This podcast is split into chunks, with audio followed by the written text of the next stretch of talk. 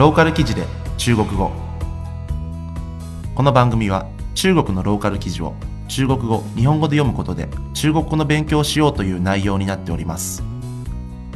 今回の記事はネットで流行するある判定テストについて、背中側で手のひらを合わせ、そこにスマートフォンを挟めるかどうかであなたの女子力がわかるというユニークな記事です。それでは記事の単語から見ていきましょう。ローカル記事で中国語。それでは今回の記事の単語を見ていきましょう。肚脐、肚脐。おへそ。硬币、硬币。コイン、硬貨。夹、夹。挟む。女汉子、女汉子。男っぽい女性。等于、等于。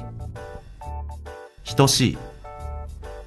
肌肉、肌肉。筋肉。身材、身材。スタイル。拼命、拼命。必死に、やけになって。執着、執着。執着。受傷、受傷。怪我をする。それでは記事を読んでいきましょう。反手摸肚脐，锁骨放硬币，都过时啦。反手夹手机在网络上流行起来，网友们在背后完成双手合十，并在两手之间夹上手机。手を背中側に回してへそを触る。鎖骨にコインを入れる。これらはすべてもう時代遅れです。手を背中側に回して携帯を挟むことがネットで流行し始め、ネットユーザーたちは背中で両手のひらを合わせ、また両手の間に携帯を挟んでいます。这项挑战还根据反手的高度来鉴定你是女神还是女汉子。不过反手夹手机不是人人都行。この挑戦は、手を背中側で合わせる高さからあなたが女神か、あるいは親父臭い女性かをチェックしています。もちろん誰しも手を背中で合わせて携帯を挟むことができるわけではありません。那么问题来了。为什么有的人可以轻而易举地完成这个动作，有的人却不行呢？强行完成这个动作又会造成什么后果？そしてここで疑問が湧き上がります。どうしてある人は楽々とこの動作を完成することができて、そしてある人はできないのでしょうか？無理にこの動作をしたらどういった結果が現れるのでしょうか？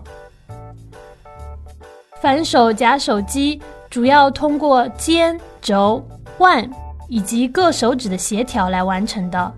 医生表示，反手夹手机的完成程度主要与柔韧性有很大关系。手を背中で合わせて携帯を挟むことは、主に肩、肘、腕およびそれぞれの指がうまく合わさることで完成します。医者はこの動作の完成度は主に柔軟性と大きく関係していると言います。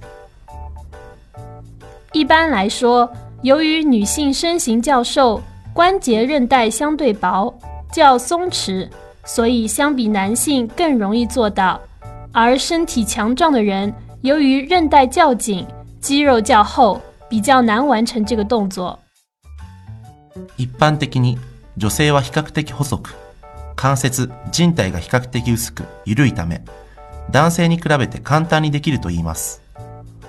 また、体の強い人は、靭帯が張り詰めていて、筋肉が比較的厚いため、この動作を完成させることは少し難しいとのことです。另外，身形较胖的人，由于肩关节活动范围相对较小，也比较不容易做到。他にも、少し太っている人は、肩の関節の可動範囲が比較的狭いので、これもまた難しいと言います。能够反手夹手机就等于拥有了好身材。其实不然，身材的好坏并不是通过一个动作就检验出来的，瘦也不代表拥有好身材，身材比例匀称更重要。手を背中で合わせて携帯を挟むことができることは、つまりいいスタイルを持っているということになるのでしょうか。実際はそうとも言い切れず、スタイルの良し悪しは一つの動作ができるかどうかでは決まりません。痩せていることがいいスタイルの代表というわけではなく、スタイルはバランスが取れているかどうかがより重要なのです。之前一些网友在练习反手摸肚脐时，由于做不到而拼命扭着身体，导致肩膀脱臼。この間、あるネットユーザーが手を背中から回しておへそを触るということを練習していたとき、できなかったので必死になって体をひねり、肩の脱臼を招いてしまいました。其实反手夹手机也是一样，如果感到很难完成，还执着尝试，可能会造成韧带、肌肉等组织的急性损伤。実際、手を背中で合わせて携帯を挟むことも同じで、もしできそうにないと感じて、それでも執着してやろうとすると、人体や筋肉などの重組織に急性の損傷を与える可能性があります。医生提醒广大网友，切勿因强行完成动作而受伤，以免留下后遗症。医者たちは、広くネットユーザーに、どうか無理やりこの動作を完成させ、怪我をし、後遺症を残さないように呼びかけています。このニュースは、ナンパオワンからの出典です。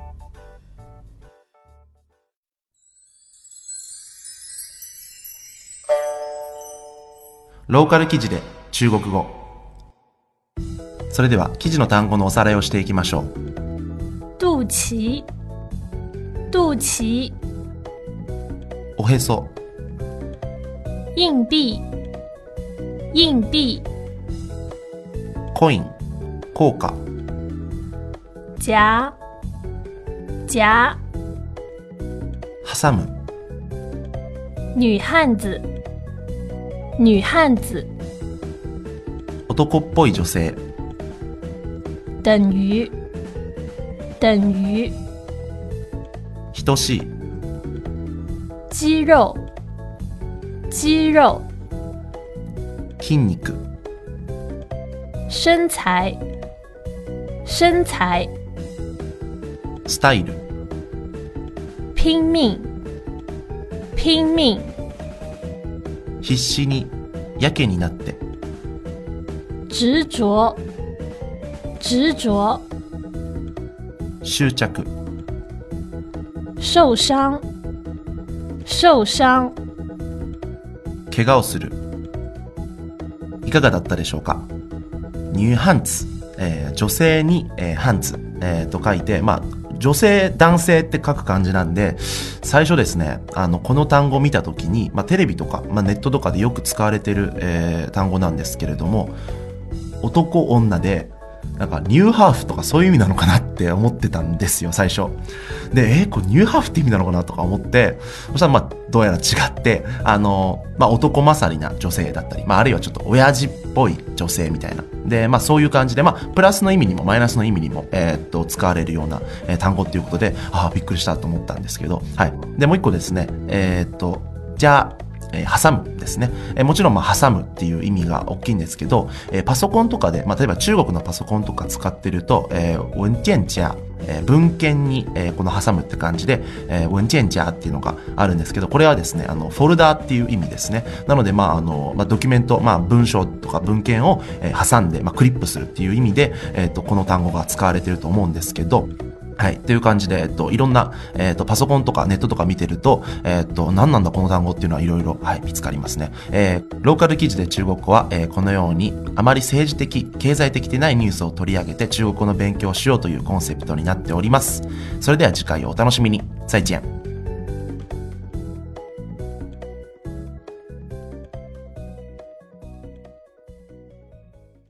リヴァイア。それは海外から日本語のポッドキャストを聞けるアプリ。リヴァイア、それは海外に住むあなたに現地の情報を届けるアプリ。リバイア、それはみんなで番組を投稿発信するアプリ。私たちと一緒に新時代のエンターテインメントを作りましょう。今すぐ エル アイ ブイ エー アイ エー で検索。リバイア。